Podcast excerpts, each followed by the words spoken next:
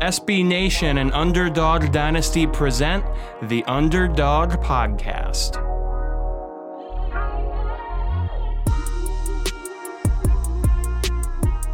Welcome to another edition of the Conference USA podcast on UnderdogDynasty.com, SB Nation's home for G5 football. Excited to get into week five. Hard to believe we're already at that point in the year.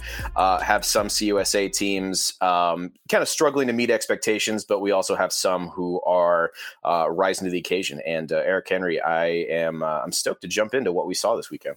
Yeah, absolutely. It was an eventful weekend of CUSA play. Saw some teams definitely make some statements as far as you know going out there and a couple surprise upsets definitely a couple results that make you wonder. Things might be a little bit up in the air maybe not as decisive in terms of you know who we thought maybe division winners uh, just all in all another year in conference usa right? Everything's in flux from week five.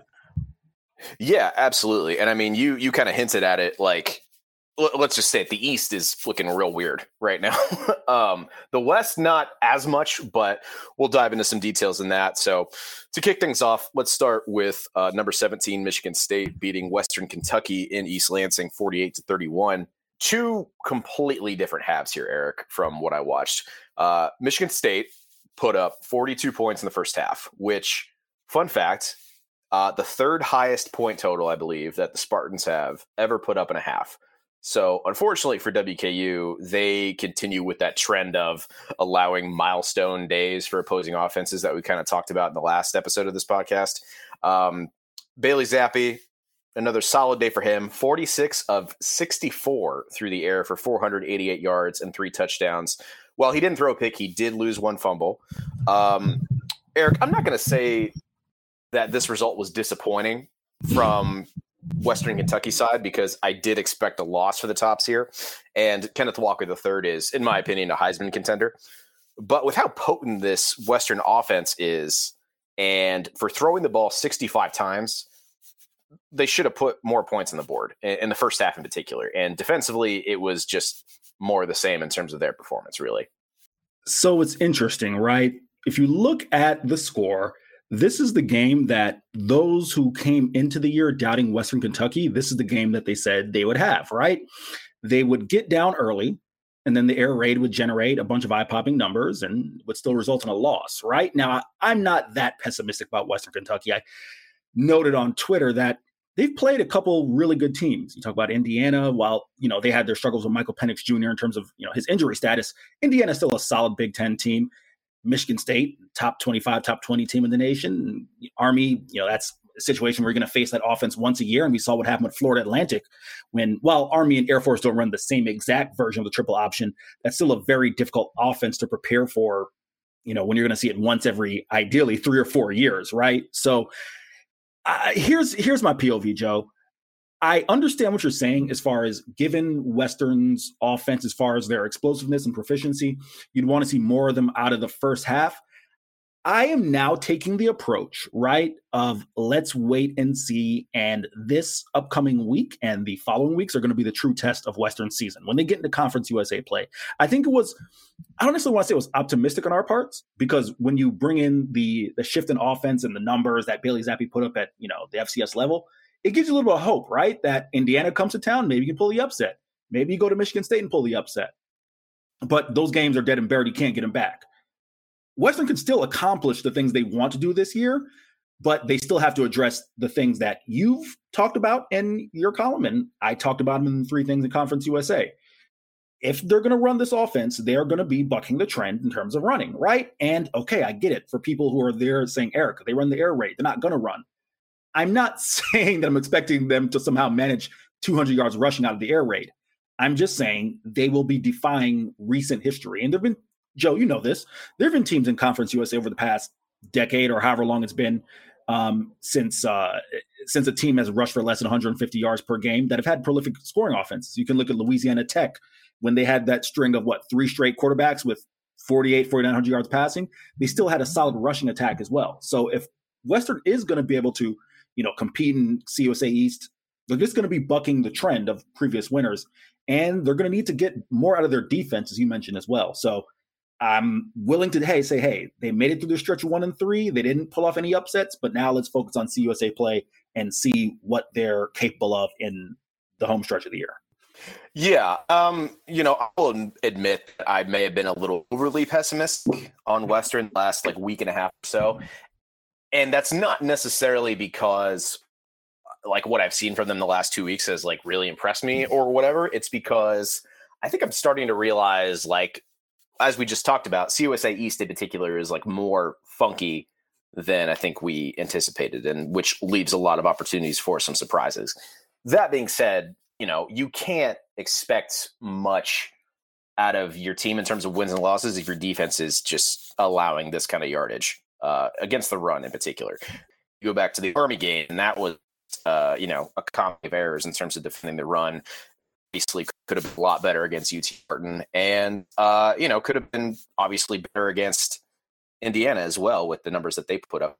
Um, again, like if you are a running team and you're going up against this Western, Western Kentucky defense, the math says you are going to have one of the better days of your career, and that's frustrating because as we've talked about, in terms of uh, the overall G5 landscape, if you're not winning games, it, none of it really matters, unfortunately. So with that, then let's jump to CUSA West, uh, number 23, NC State beating Louisiana Tech 34 to 27 over the weekends. Uh, comeback fell just a bit short for the Bulldogs. Austin Kendall returned to your quarterback and uh, had kind of an up and down day with three touchdowns through the air, but also two interceptions and uh, ran for 71 yards as well. So I salute the gutsy performance there, but in a one score game, we really can't overlook those turnovers. And then defensively for Tech, they gave up a lot of what you could call explosive plays um, for that NC State offense that went for 15, 20, 30 yards. So from here on out for Tech, it's all conference play. And I'm intrigued by what we're going to see next because every game has been decided by one score.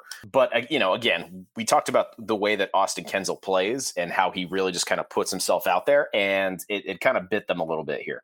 No, I mean, listen, we can talk about this, especially at this level of play, this being the G5 level, when you're taking on a P5 opponent, you really need things to go well in in your favor. And the things you can't do are turn the football over, right? Because you can talk about points off of turnovers, and sure, that's hit or miss, right? Sometimes the opposing team will cash in, but you got to look at the obvious fact that you're nuking your own chance to really put up points on the board.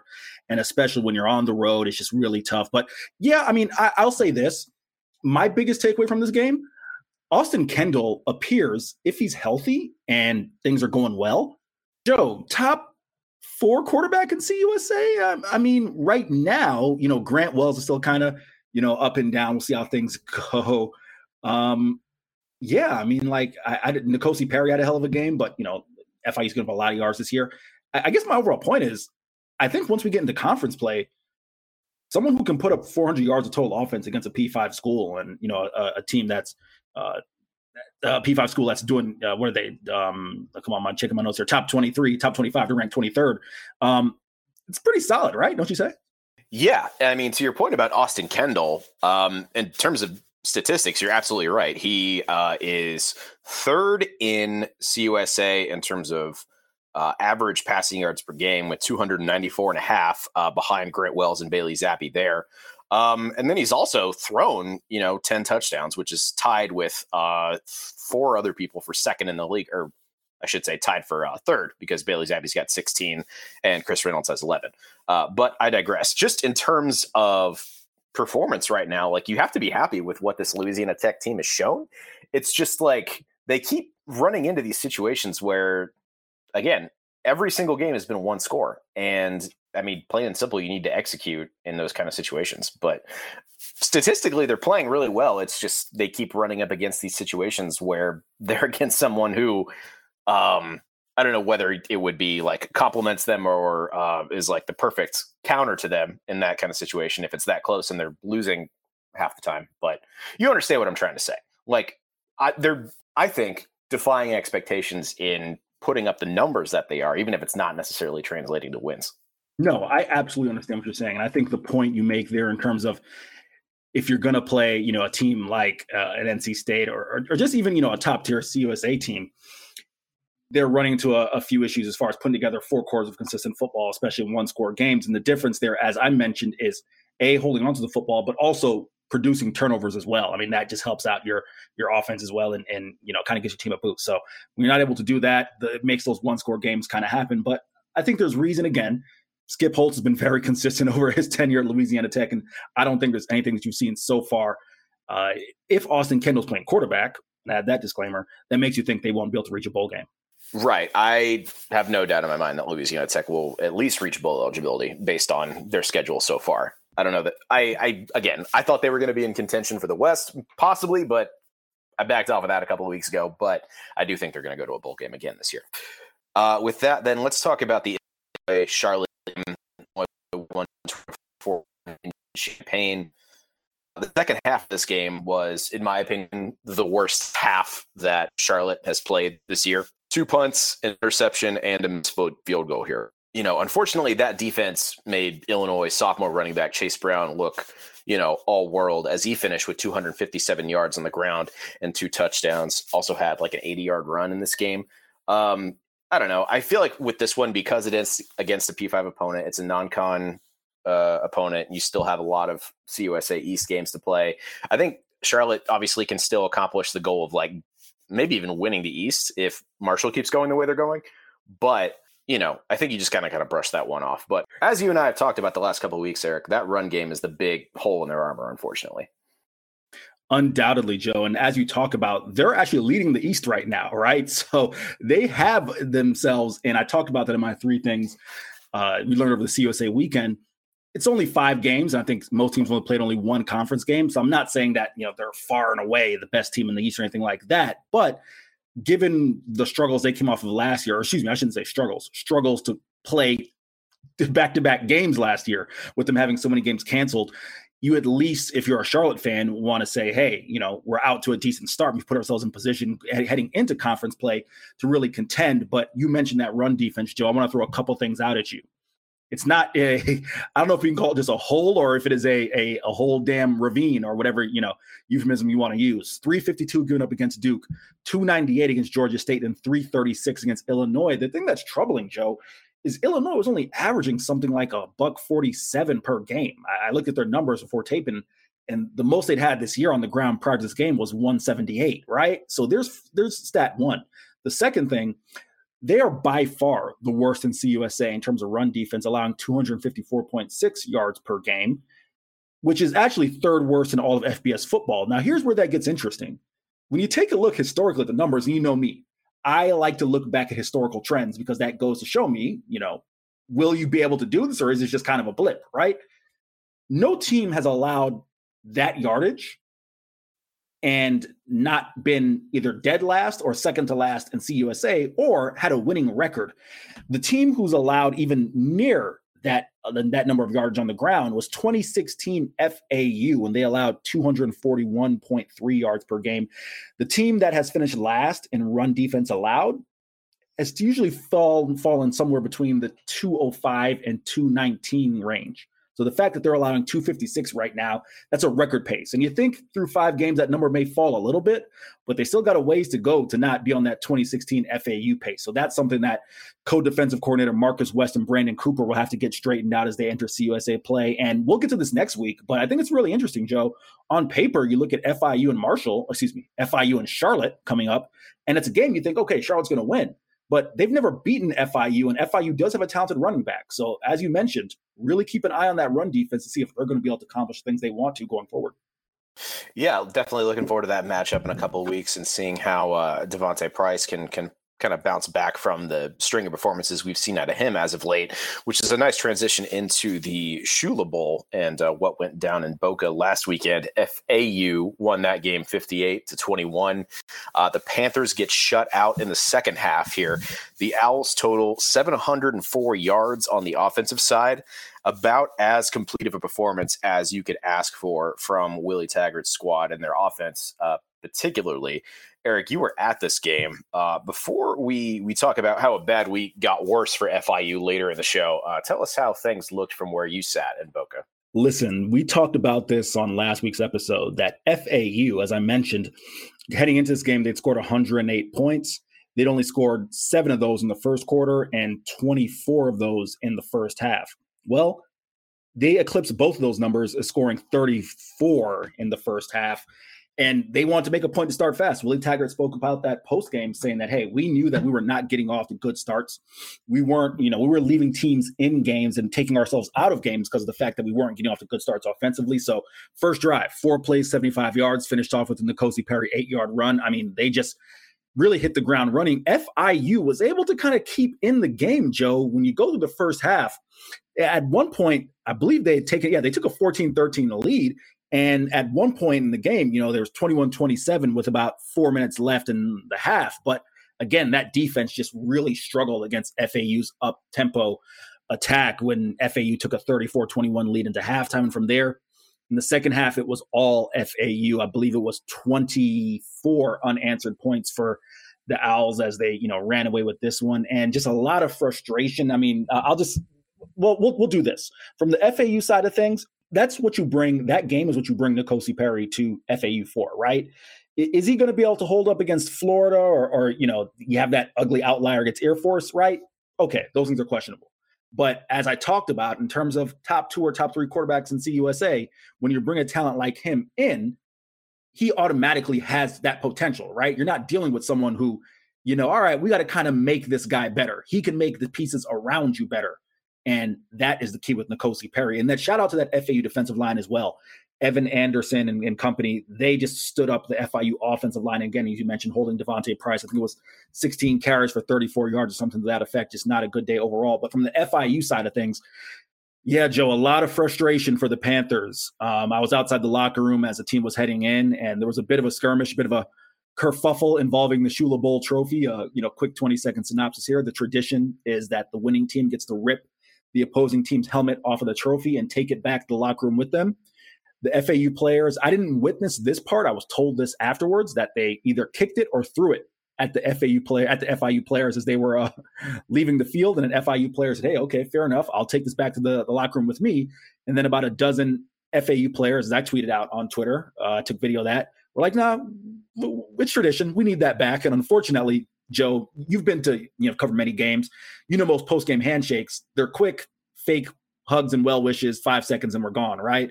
But when you have so many kids who are from South Florida, played against each other, pee wee, high school, etc., you add in that and the trash talking. So the, the post game handshake was extended, and the coaches had all left the field. So by the time the FAU players made their way over to the FIU tunnel, it was uh, whichever police force uh, covers the games there at FAU Stadium, and two members of FIU staff there to block them from entering the locker room.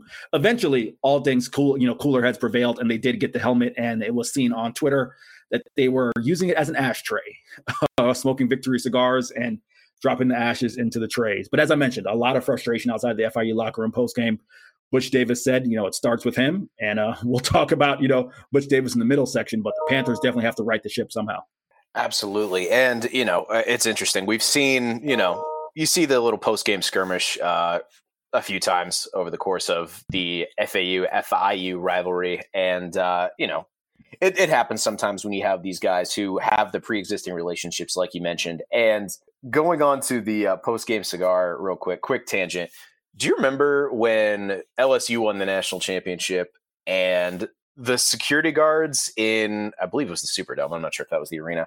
Basically, we're like, if you smoke a cigar in here, you're getting arrested. Like, just let the just let the kids who are yeah age yeah use yeah, tobacco yeah. enjoy their celebration. That like yeah that I don't know why. Every time I see like a picture of that, like that sticks out of my memory, and it's just like, come on.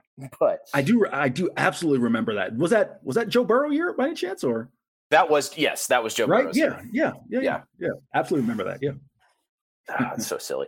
Um, but I don't know. The Bowl atmosphere rarely disappoints. Uh, with that, into UTSA beating UNLV 24 to 27. Uh, UTSA gets by here despite that past bit of rough 316 yards in that phase of the game. Uh, though he did pick off two passes. Uh, offensively, good day for Frank Harris as he completes 24 of 30 for 278 yards for two touchdowns. He also completed a pass to himself, which is somewhat impressive. Not much of a run game for UTSA, though. So I know it may seem ridiculous, Eric, to sit here and poke holes in a 5 0 team. But is this performance concerning to you, considering UNLV is very bad. I am very glad that you mentioned the fact that UNLV is very bad. I mean, they just quite frankly, they've been one of the worst FBS teams in college football over the past three years and very much in a rebuilding process. The reason I would have thought, and listen, as uh, you know, if I, I cover FIU, so I'm full of Butchisms. Butch Davis says it's hard to win a football game, right? And and he's not wrong. But given some of the bulletin board material that UNLV threw out there when Marcus Arroyo, I'm sure you heard this, Joe. Uh, UNLV head coach Marcus Arroyo was told about the atmosphere in the Alamo Dome by local Las Vegas media, and he said, I, I didn't know about it. Should I be concerned? And if there's one thing you can say about the Alamo Dome, it gets loud, and that's whether the team is winning or losing. the Alamo Dome is a pretty rowdy environment, so I guess I, I, I kind of expected more from UTSA given that. But all things considered, no. It's concerning on one end because the margin of victory, just quite frankly, wasn't what it should have been. But also, I'm going to put a positive spin on it. Joe, if I had said to you two years ago, when Frank Harris was battling injuries and we didn't know in terms of a dual threat, is he more one side of the dual threat? Is he truly a dual threat? Is he just a runner? That Frank Harris would be capable of 24 for 30 with two TDs? That was a question mark, right? We didn't know that. And even last year, Frank Harris, and this isn't, you know, I hope this isn't sliding him, but we felt he was more of the running aspect of the dual threat. And this team could go as far as his arm could take them. So the fact that they were able to, you know, load up on his right arm and he could carry. No, wait, sorry, Frank Harris is a lefty. I think he's I think he's a lefty, right? Load up in his le- on on his uh, left arm and make things happen. Uh, that on one uh, on, uh, for to put a positive spin on it is is a plus. Yeah, absolutely. And you know, I'm, i might have to bring that up with uh, Jared when I talk to him tomorrow uh, when I record Alamo Dome uh, with those guys. Um, which plug that's coming out this week probably. Yeah, Frank Harris has grown so much as a complete quarterback. When we first kind of saw him when he first got there, you're right. He did look like much more of a scrambler type of guy, but over the past you know year and a half, and it probably has something to do with the fact that he's a little bit less mobile now after the knee injury. He has developed into a really solid pocket guy. And I, I commend UTA's, UTSA's coaching staff for getting into that point. Because, as you mentioned, um, with you know subpar defense like UNLV has, it's really nice to have a quarterback who you know can you know lead your team through close games like this, especially when someone like Sincere McCormick is not having a very good day as he did in this UNLV game just want you know to cap this discussion completely agree. Because if we were entering the year that would have been the question mark right? If the teams are able to shut down sincere mccormick which not a lot of teams were able to but if he's not having his best day could frank harris get it done? And he's showing throughout this year he can do that Absolutely, and if his uh, if his knee continues to hold up, then you know UTSA might just live up to the very lofty expectations we have for them this year. Uh, moving on, then let's stay within the state of Texas. Uh, Rice beating Southern Miss twenty four to nineteen. Uh, from here on out, things are only going to get harder for Rice, so they are far from out of the woods despite this win. But we talked about last week how they needed to get the run game going in order to open up more opportunities for Jake Constantine to throw the ball. And that game plan worked in this one as Constantine finished with two touchdowns and 192 yards through the air. The big thing for Rice or Southern Miss, depending on how you look at it, was the fact that the Rice defense intercepted the ball four times in this game, which has to be infuriating if you're Southern Miss head coach Will Hall. Yeah, Joe. You know, it's really interesting when you talk about the in terms of the turnovers there for Southern Miss. I was really I was trying to make sense of this game after, you know, A, checking out the box score, and then B, getting a chance to check out some of the uh some of the film afterwards. I really want to know what was I getting in terms of Rice in, in, in the sense that Jake Constantine had a good game, the first good game from a Rice quarterback this year, first good game since Mike Collins, you know, was the quarterback last year, and that appears steady. And on one hand, I want to commend the Rice defense for forcing those turnovers, right? But on the other end, we know, Joe, that their issue has never been defense. Sure, they may get outmatched when they're playing a Texas or, you know, a team that they completely have no chance against. But for the better part of the last three years, defensively, they've been okay. So I guess my mind goes to is it going to take four turnovers for this Rice team to put up 20 something points a game? That's what I need to know. The rushing attack still not there. Yes, Jordan Myers had a hell of a game last week, four touchdowns, the you know, kind of do jack of all trades, tight end, running back, wide receiver. but I just need to see some sort of consistency. So I'm not like downing the Rice win as much as I'm, again, you know me, I'm big on trends. I want to see things over extended period of time. Just need to see more. Just need to see more. I think you made a really good point in terms of Conference USA play. It's going to get a little bit tougher for them. I looked at that schedule earlier today, and I'm trying to pick out two or three more wins. But you know, that's a discussion we can have further on down the road. If two or three more wins is really putting you where you're at or where you want to be at as a program and now year four or five, I'm forgetting here for uh, Mike Bloomgren. I believe it's year four. Yeah, that's the thing, right? Like when you look at this game and you go back and look at the film, Rice left it all on the field. And when you are in a where you have to empty the tank completely in order to get a five point win over the Southern Miss team who has some issues of their own, that's pretty indicative of where you're at. Plain and simple, you can't give that kind of performance every time because people are going to get hurt, people are going to get, you know, tired and your performance is going to suffer. The performance they gave in the Southern Miss game is not sustainable, basically, is what I'm trying to say.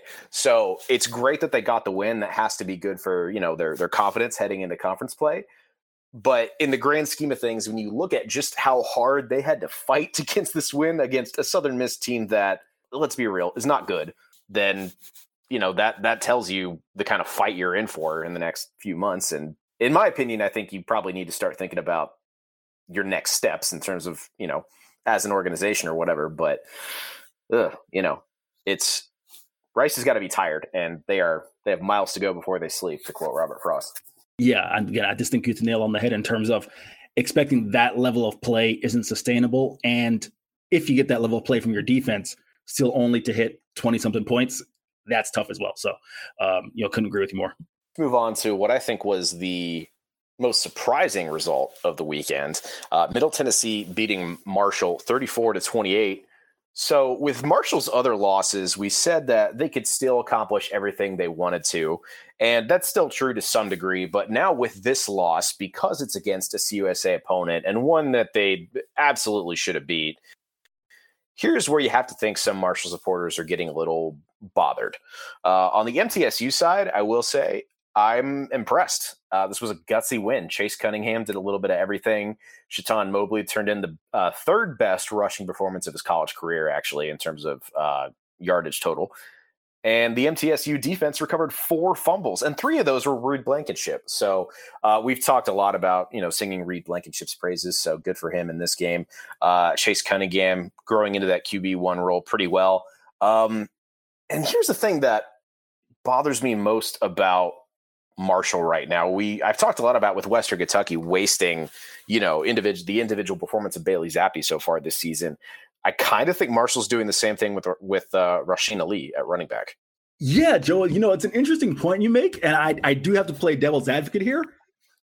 Yes, Marshall may have wasted the performance of Rasheen Ali, but Rasheen Ali played a part in that losing two fumbles. You know what I mean? So yeah, sure. So it, it, especially when it's a one, we talked about you know turnover margin of one score games he didn't help his own cause there by losing those two fumbles. So I, I, will say that. But overall, I absolutely get your point. When you look at his numbers there in terms of the 19 for 19 carries for a buck 13 and three touchdowns, he's absolutely a CUSA Offensive Player of the Year candidate. But man, Joe, Middle Tennessee found a way to get 100 yards from a running back. It is we should uh, you you guys can't see this at home, but there's confetti. Joe and I both throwing confetti over our heads right now as we're celebrating the fact that Rick Stockstill got one. I think Joe just did like the move in the club in South Florida where you just pick up a bunch of like paper napkins and throw them, throw them up in the sky. That's absolutely the move that Joe just did there. The reason it is important to note, right? Joe mentioned that that's the third uh, highest game of Chaton Mobley's career. That's only the second, excuse me, the third time that a Middle, T- Middle Tennessee running back has run for over 100 yards since the start of the 2019 year. And guess what? In one game, there were two backs who did that. So I think that kind of counts for two games when they did that against FIU and that noteworthy 50 to 17 trouncing of FIU in 2019. My point is, we've talked about it ad nauseum. They get a ton of running yards from the quarterbacks over the past two years, haven't been able to do that from the running backs. And why is that again important? They have a lot of talent to position. So if they can do that, right? Joe, we talked about this. I don't think we can expect 300 and something yards and uh, uh, another 50 yards on the ground from Chase Cunningham every week. yes, Chase Cunningham has blown all of my expectations out of the water, but I don't think he's going to do that every single week, right? Like, I, I just, I'm sorry, I, I, don't. So if they can get a performance from Chaton Mobley or any of their running backs, and they're forcing, you know, we know Reed Blankenship can make plays. We know Greg Great can make plays. Again, CUSA East just wide open. Do I still think that, you know, Middle Tennessee, eh, they're going to be fighting to reach six wins for a bowl? Yes. But at least they've shown us that they have a formula. They're capable of putting together a, a ball game that shows that they can compete with Marshall. In this case, if you can compete with Marshall, you can compete with anyone in the East, really.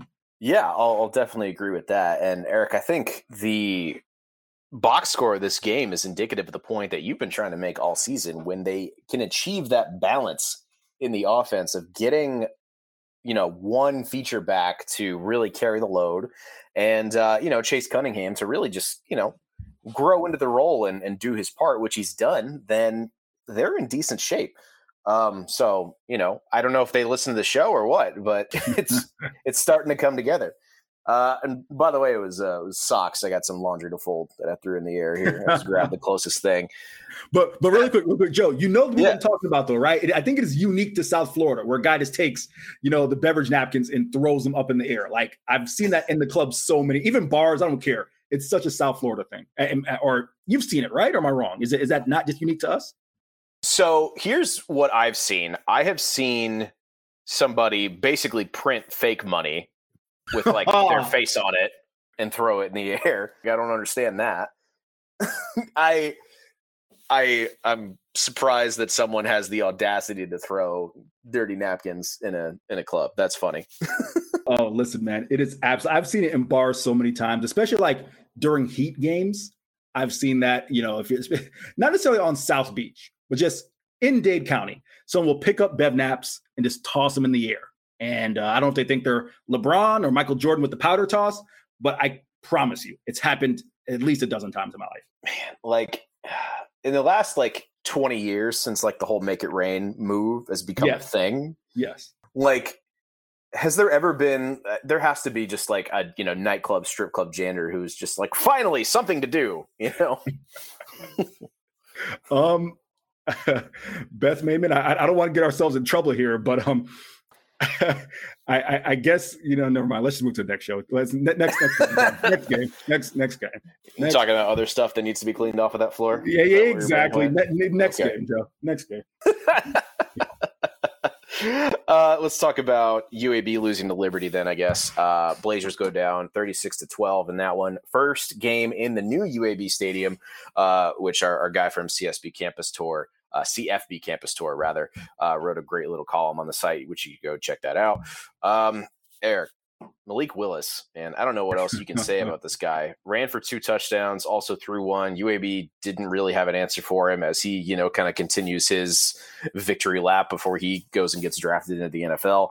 Uh, offensively, the Blazers are also really just weren't moving the ball the way that that uh, the way that we're used to seeing from them. So put those things together and you're not going to get a win, unfortunately, against this team. Joe, as I give my synopsis of this game, I want you to Google Liberty's schedule and see if there's any way you can see Liberty play in person because it is a treat as someone who's seen Malik Willis play live twice. I can sit here and talk about the fact that you would be missed Chris Mole and you know Dylan Hopkins didn't have his best game, but there's at a certain point in time when just one player is so much better than everyone else on the field, and nine times out of 10, Malik Willis just is that guy. He's by some accounts, if you look at your draft boards, a presumptive number one pick in the NFL draft and definitely a top two or three quarterback prospect out there right now. Over 300 and something yards of total offense. I mean, just especially his ability as a runner, Joe, it's so natural. I don't want to like place added pressure on him but his ability as a runner just reminds me of RG3's ability when he was in college, except he's a little bit sturdier than RG3. I think he's a little bit bigger or thickly built. Because remember, RG3 used to take these cartoonish hits. Like when RG3 would get hit, it looked like, you know, a Looney Tunes deal where just like, you know, splat, you know, comes on the screen. Um, but it reminds me of RG3, Vince Young, just that natural runner that when he's with the ball, it's not like a quarterback scrambling. It looks like a running back just gliding down the field and has really improved as a passer. It just makes you think the fact that, you know, Auburn had this kid. Goes to show you that uh, you never know what you have on your roster. But that's all I've got, man. Like UAB, I think they'll bounce back, and they have a very interesting test this week against FAU. So certainly uh, a test as far as Conference USA concerned. But Malik Willis, if you get a chance to see him play in person, please do it. I will do my best. Yeah, Gus Malzahn at UCF now has to be kicking himself that he didn't hold on to Malik Willis when he was the coach at Auburn uh, recently. So yeah, I, am interested to see how uh, Liberty can kind of carry on their momentum throughout the course of the season. I know they're not in CUSA, but um, they, uh, you know, they have uh, Middle Tennessee coming up. Um, so we're going to talk about them on next week's show, obviously. Or uh, yeah, and then they have ULM, which they'll beat. They have North Texas, UMass, which who they'll destroy. Uh, closing out the the year with two probably pretty tough games against uh, Louisiana and Army, um, but they do play at Southern Miss, which uh, I'd be surprised that that didn't get a pretty sweet uh, TV slot because uh, Malik Willis getting revenge against an SEC team can't really beat that. So we'll uh, we'll see. And then we have uh, UTEP beating Old Dominion 28 to 21 to close out the week five recap. Uh, close game all around. A late touchdown from Deion Hankins and a subsequent interception by the UTEP defense uh, closed this win out for the Miners late in the fourth quarter. Uh, so UTEP improves to four and one on the year, well on their way to bowl eligibility. Uh, Dana Dimel doing a nice little job of turning uh, things around there. Thankfully, about time. but you know, between all of the offensive talent on this UTEP team in particular. We we knew this was going to be a close one with um, two mistakes late in the fourth quarter. Uh, so UTEP gets this one. Yeah, Joe. I think the biggest thing, my, my biggest takeaway is Jacob Cowing is the real deal, man. You know, he leads CUSA in receiving yards and yards per game. And when you have a playmaker like him on your roster, Joe, doesn't this make you wonder just what would happen? Listen, we've talked about Gavin Hardison a lot, and we think he's a growing prospect at quarterback, but far from a finished product. Doesn't it make you wonder if he had, you know, a N'Kosi Perry or, you know, maybe from previous years, a James Morgan or, you know, guys like that as their quarterback, someone who'd get the ball to him. And he just, I, I don't know, I've just been very impressed, especially over the past three years, because this isn't just a one year trend. He did it last year, and even in the 2019 year, he had an excellent year as well. Uh, in terms of UTEP, in terms of the bigger bigger picture for them, they're getting all the wins that we said they had to get if they're going to compete for a bowl. And guess what? They may surprise us. I was giving them the ODUs and you know North Texas's that they had to beat, right?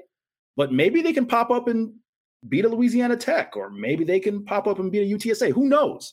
But I just they've they've done what we've needed them to do, and that's get the wins on their schedule that presumably their talent allows them to, right? And I don't think there's any question that they're a more talented team than ODU right now. As far as the Monarchs are concerned, my big thing that I talked about is just that they're going to be competitive each week. I think this is a team that really likes playing for Ricky Rahne. They've during that year that they had where they opted out of football last year, I think he was able to build a bond with those guys, and clearly they're putting themselves in position to win games. We know what happened last week with the missed PAT, and now this week, you know, where they lose by one score.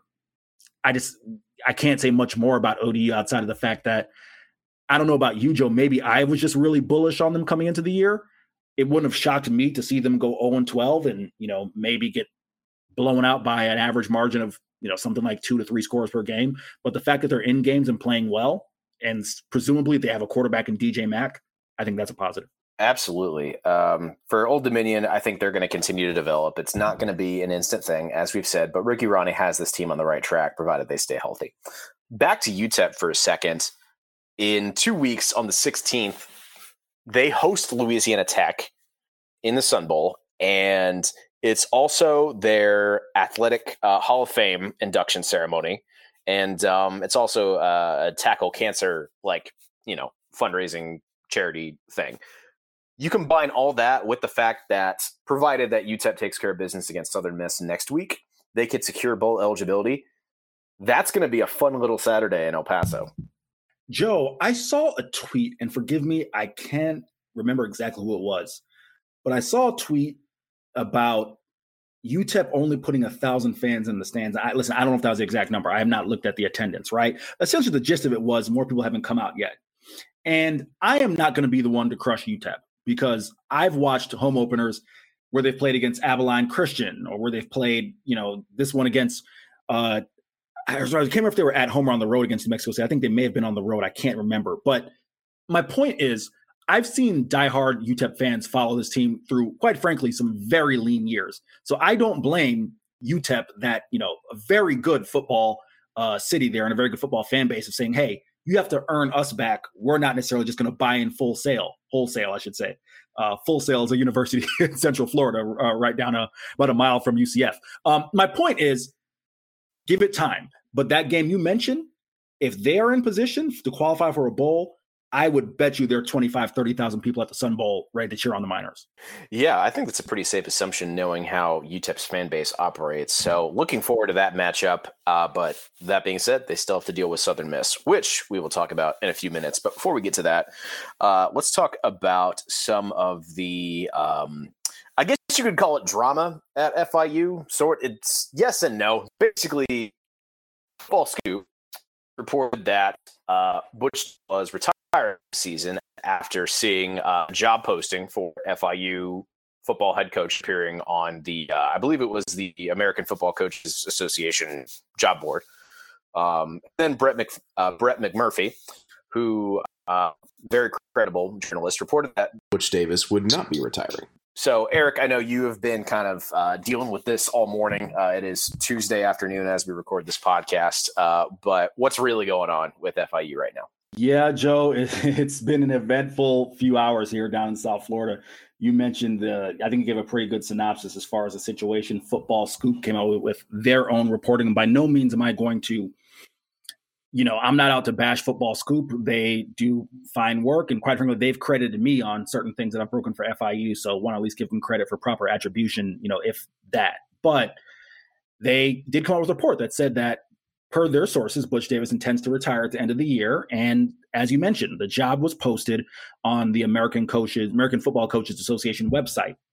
When I saw that, that perked my ears up because Butch Davis, while he may in fact retire at the end of the year, has been very defiant about asked when asked about his age or you know his future in coaching. He's always said, "Hey, what the hell else am I going to do? I've been doing this my entire life.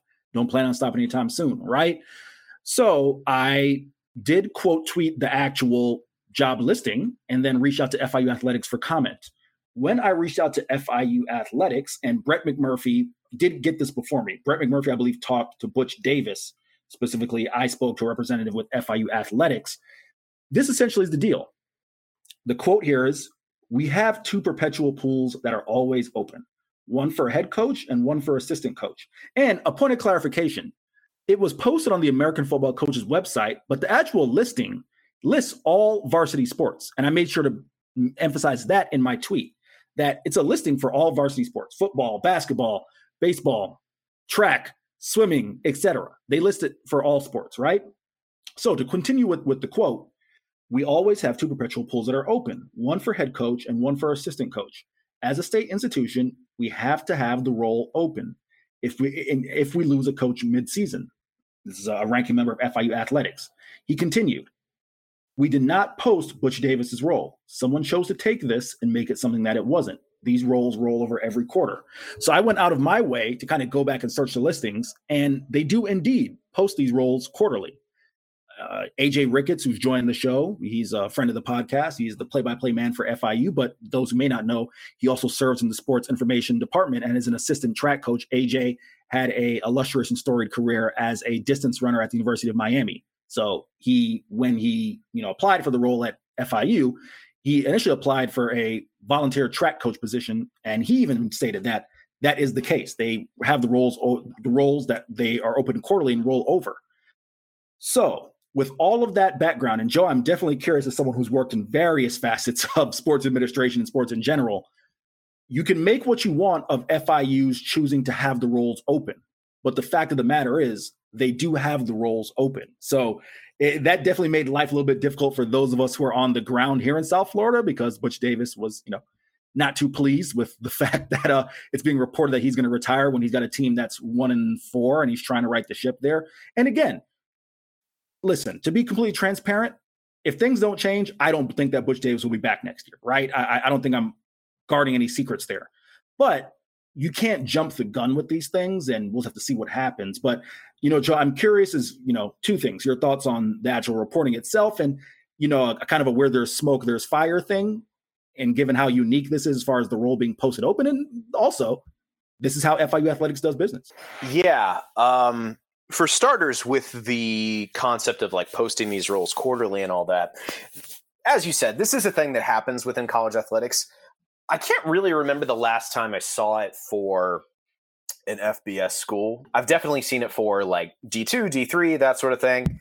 Um, and sometimes they just kind of have these things set to like auto renew or you know post again at the end of at the end of a quarter. No, they just no, no Joe, you, you, nailed it. That's exactly what that's exactly what FIU you context. It's exactly yeah. what they do. It's auto renew. So I'm sorry, I just wanted to add that.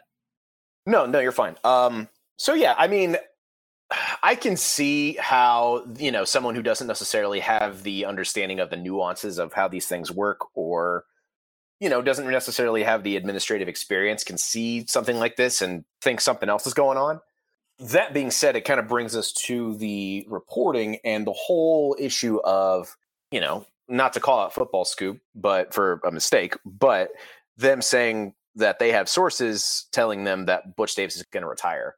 And then Butch Davis directly, you know, negating that as, you know, you were present for, Eric.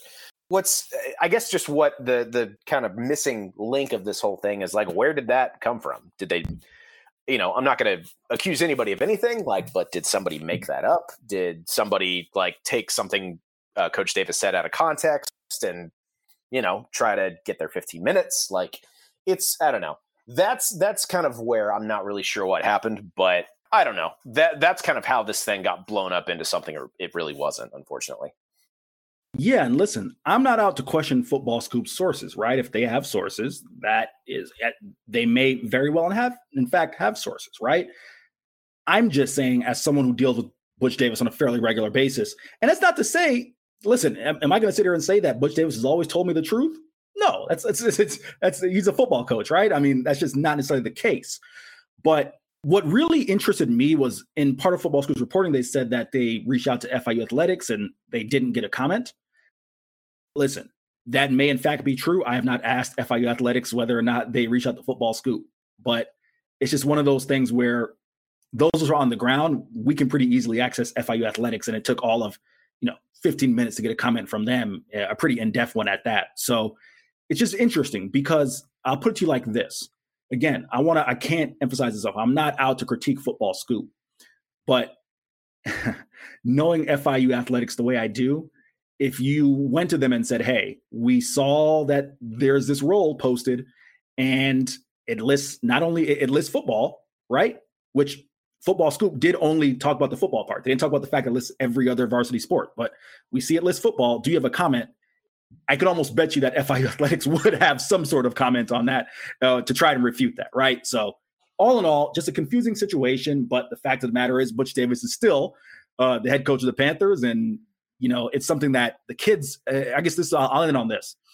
As someone who's been around this program and seeing the frustration from these kids, the fact that they're losing games, and Joe, to give you a little context here, as they were coming off the field at Texas Tech, getting chance of high school, D2, D3, coming off the field at FAU, getting chance of FCS, FCS, that's not fun. And there's a lot of frustration going on in that program. And uh, in terms of the players because they want to win, the coaches want to win, and unfortunately, it's the players have to go out there and deal with all of this kind of hubbub around the team, so to speak. Yeah, you know, you can imagine how frustrating it would be as a player to have to deal with that kind of distraction. You know, for me, like this is not something to get in, but I did me of something that is pretty prevalent in the sports industry of and really all industries, but you know, I've just noticed it in the sports industry because that's what I work in. Just jobs getting posted and then, you know, getting filled. The organizations don't change the postings to reflect that. They will have job postings of years without taking them down, even though they've filled that job, you know, four times over. And I'm, that's that's not what happened here, but it just reminded me of something that's like insanely frustrating about the sports industry and the way that they handle employment opportunities. I will say, you know, as someone who knows a lot of people who work in sports in various roles, that is true. Seemingly those jobs are up there and they're never replaced. exactly. Moving on to uh, week's previews, let's talk about the Friday night game we're getting this week on the 8th FIU versus Charlotte, 7 p.m. Eastern on CBS Sports Network. 49ers favored by uh, three and a half heading into this one. Um, you know, with this one, I think this is going to be a game that we're going to see Will Healy's team rebound from. Uh, Chris Reynolds still play. Uh, I do think this is going to be a, a true litmus test of just how much work Charlotte's run defense really has to do. You look at the output of FIU's run game the last few weeks and how low it's been. You know, clearly, I the evidence points to FIU's run game itself just not being as good as we hoped it would be. So if that's the case, then Charlotte, if they're not as bad as they appear to be in that aspect of the game, they should show some improvement. Got a big say. I think Charlotte's going to win this game. Uh, I do think it's going to be by more than three points. Joe, this will absolutely be the game that I don't want to say their season comes down to this one. It's a little too dramatic, but if we're going to get a real idea of what the 49ers can do and how high their ceiling is, they're going to need to beat FIU and they're going to need to stop the run. They have not beaten FIU in five tries as an FBS football program. So you have that monkey on the back as well. You got the fact they're going up against one of the top running backs in CUSA and D'Vonte Price, even though his numbers have not bared that out over the past, you know, three games. He's still a very dynamic back. Go ask, you know, uh, well, I was going to say go ask Long Island. That's not a great example, go ask Texas State. You know, he's capable of ripping off at any time, right? You can go ask, and the teams he played in 2020 when he ran for almost 700 yards in five games. So, still a very capable running back, and the FIU offensive line will definitely be looking to bounce back against a Charlotte run defense. I am very much torn on this one because all the trends say that Charlotte should win this game. Put you this way, Joe. I'm going to take Charlotte, but we'll know about this game within the first quarter. Given all of the, you know, the we'll call stuff around the program, right? In terms of FIU, in fact, they're losing and the situation came out today, we'll know by the way they start if this is affecting them internally or if they're able to put last week's loss behind them and get out to a quick start and for Charlotte, we'll know very quickly if they're able to stop the runner if they can't. So I'm taking Charlotte, but we'll know very quickly whether or not that's going to be the case. Then we have on Saturday to kick things off Marshall versus Old Dominion at 2 p.m. Eastern on CBS Sports Network. Marshall favored by uh, 20 and a half here, minus 20.5, I should say. Uh, I think Marshall's going to win this game. That being said, I'm interested Coach gets his team to respond after dropping a game that they should have won divisional opponent last week. This is a very important game for them, considering it is once again against the CUSA East team. Uh, Old Dominion is, you know, week's loss upward. Look, two things have been very consistent for Marshall this season, unfortunately, win or lose, and that's penalties and turnovers. So if they can, they need to correct those two things if they want to have any shot at winning the East this year. So let's see how they're able to to shift heading into this Old Dominion game. I will keep it short and sweet, Joe. From what we gather from Charles Huff and we've spoken with the offseason, he is a man who is very much about the details and discipline, and you expect nothing more from someone who coached under Nick Saban, right? He was a Nick Saban disciple. Give me Marshall, and I expect them to rebound because, quite frankly, if they don't, they've got bigger problems. You can say that again. And then we have UAB hosting FAU at 3:30 Eastern on Stadium. UAB minus four and a half heading into this game. I think this is going to be very entertaining. We need to see UAB bounce back defensively after the day that they had against Liberty last week.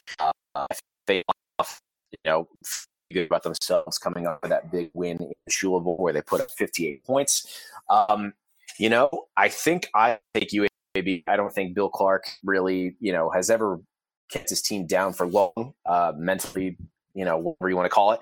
Um, you want to see Dylan Hopkins bounce back in a big way. He, he has not looked great the last two weeks, um, but they need to get back into you know what they were doing two weeks ago, where they were you know establishing the run and then opening up you know these uh, these opportunities in the passing game for guys like Gerrit Prince. Uh, so look for those play action opportunities to pay off in a big way. Um, I think it's going to be a, a, super entertaining game, but I think UAB takes this one.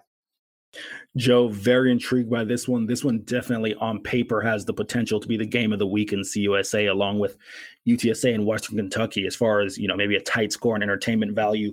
A matchup of strength versus strength here. FAU can run the football, UAB can run the football. FAU plays very good defenses, talented defensive players. UAB has talented defensive players. I think it's going to see. Uh, we're going to need to see if Chris Mole their you know great safety slash linebacker if he's going to be back for this game. Obviously, he missed last week. Could come down to special teams, but in my mind, it's going to come down to a matter of the quarterbacks. And clearly, this is not any slight on Dylan Hopkins. N'Kosi Perry is the more talented quarterback. I think FAU manages to go in there. They're riding high off the Shula Bowl victory, and they get a win it seems like we we're never short of entertaining matchups between UAB and FAU. So excited to see how this one goes. Uh, then we have Liberty and Middle Tennessee at 3:30 Eastern on ESPN. Liberty minus 19 and a half heading into this game. Look, Middle Tennessee has you know corrected a lot of the things that were wrong with their offensive philosophy and defense, really, uh, to start the year. That being said, as if we've said it once, we've said it a thousand times. Malik Willis is a beast. You know, I think he's going to take over this game. Um, you know, I think it'll be, I think it'll be interesting to see how uh, Reed Blankenship particular plays this. I, I think the Willis runs. I have a feeling through, through those first two SU defense pretty quickly in most cases, and they're going to be on a collision course. Um, but I don't think Malik Willis is going to have any trouble putting up points and securing the win for the Flames here this will be a game that, you know, Reed Blankenship and Greg Great will be able to rack up the tackles because Malik Willis and Josh Mack will probably be in the secondary a lot. Give me Liberty, especially they got to head to Lynchburg, a place that's kind of a tough venue if you've ever covered a game or been to a game in Lynchburg. That's actually one of the nicer venues. I can't say G5 football because they're an independent, but a very nice venue in Williams Stadium. I just think Malik Willis is too much. So and and listen, Scott Shafer's defense, while they did win and force turnovers, they still did give up over 400 and something yards of total offense. So I just think Liberty's a better team here.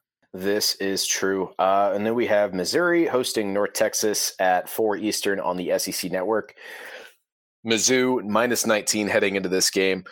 Mizzou has looked pretty solid the last few weeks, um, so I'm interested to see what they're able to do against this North Texas team. Uh, you know, North Texas's issues. Um, I don't imagine that they fixed that entire defense in the bye week this past uh, this past weekend. So I would imagine Mizzou's probably going to put up a lot of points. Um, unfortunately for Seth Littrell and his team, uh, Mizzou's a pretty easy pick here. Yeah, no doubt about it. Joe, hello, old friend. Guess who's leading the Tigers in tackles? I'm going to assume Mr. Blaze Alldredge. Absolutely. He's got 44 tackles, and that is not shocking. We know he is someone who is more than capable of averaging 10 tackles per game. He knows this North Texas team very well, and I don't think there's any reason that while Mizzou, I believe they're two and three on the year, it's obviously not having a great year as far as being in the SEC. I just think they have more talent than you know North Texas right now. North Texas has their own quarterback issues. I believe as the depth chart, the online depth chart came out today that Austin Aune is listed as the quarterback. It is not Jace Ruder. So we'll see what happens there. But give me the Tigers. And then we have Southern Miss hosting UTEP at 7 Eastern on ESPN 3. UTEP minus two heading into this game, which is an odd line. But um, I'm picking the Miners here. I think based on what we've seen out of Southern Miss the last few weeks, uh, they have a lot of issues, not all of which can be solved in a matter of six days. Um, their quarterback issues continue to be frustrating based on the fact that they threw four interceptions last week against Rice. I, I don't see any reason UTEP loses this game unless they regress in a very big way. Go show me something, UTEP. Dana Dimel and his club have a chance to really stamp out any doubts about this team. And as you mentioned, they get a chance to potentially welcome a very large crowd to El Paso when they take on Louisiana Tech in a couple weeks. I am taking UTEP. As you mentioned, Southern Miss is having their struggles at quarterback having struggles a little bit.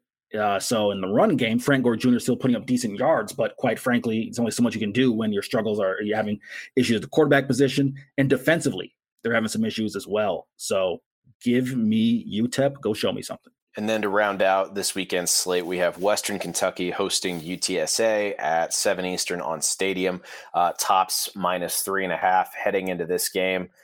This one's tough. Based on what we saw at a UTSA last week, that pass defense uh, is, you know, n- needs some needs some tweaks. Um, that being said, with what we've seen out of both Frank Harris and Sincere McCormick in the run game and how well that UTSA offensive line plays in that regard, I think that's going to be what takes them over the edge. I think basically Bailey Zappe is going to score a lot of points. We know this. So it's going to come down to how many stops can UTSA get. Um, you know, I am going to pick UTSA. That being said, this is a far different offense than anything they've uh, they've seen this year going to be a very tough test for them. I feel like I've said this a thousand times on this podcast. I'm a fan of trends. If you look at the trends this year, UTSA in one score games, 3 and 0. 37 30 win to open the year against Illinois, 31 28 win a couple weeks ago against Memphis, and a 24 17 win at home against UNLV. I believe they're due. While I think they do, you know, they have had great trends as far as one score games, and that is a skill that they've been able to do very well at. I think they're due. I think Western Kentucky's due as well. If they're going to be any semblance of what we thought they could be coming into the year, it's got to start this week against UTSA. Give me the tops for the upset. You know, believe me, I would love to see it, but I don't think we will. uh, so lots of good football to watch this weekend. Uh, tell us which ones you're watching on Twitter at Underdog Dynasty, uh, also at J O E H I O underscore and at Eric C Henry underscore. Um, and then of course check out UnderdogDynasty.com every day for uh, more G5 football content. I'm really proud of what our team's been able to put together this year so far, Eric. So hopefully we can uh, we can keep that going and hopefully get a little bit of sleep somewhere in there. And maybe that's too optimistic. Um, so with that, then we'll say talk to you next week. Have a great weekend, everybody. Have a football watch.